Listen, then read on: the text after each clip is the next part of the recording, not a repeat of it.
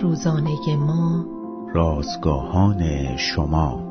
ایمان به مرگ و قیام عیسی ما را از زندگی جاودان در کنار او مطمئن می سازد.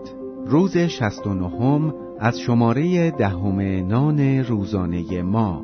بسیار بهتر. عنوان و فیلیپیان باب یک آیه 23 متن امروز ما از کلام خداست.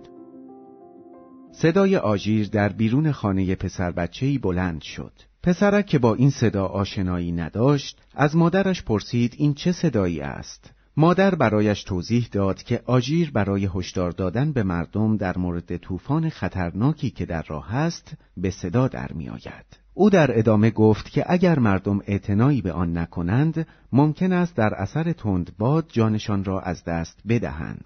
پسرک در جواب گفت مامان چرا مردن بده؟ مگه وقتی بمیریم نمیریم پیش عیسی؟ بچه های کوچک معمولا معنی مرگ را نمی‌فهمند.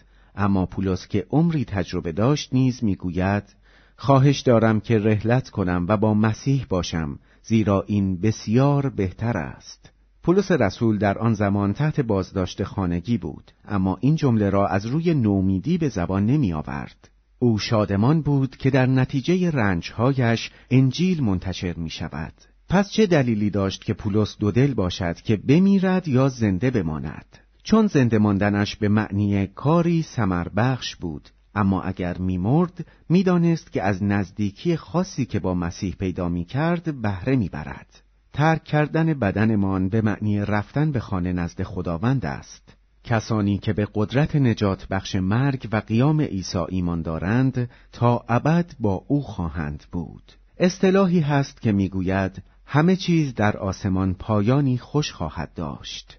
چه زنده بمانیم چه بمیریم برنده خواهیم بود. زیرا که مرا زیستن مسیح است و مردن نف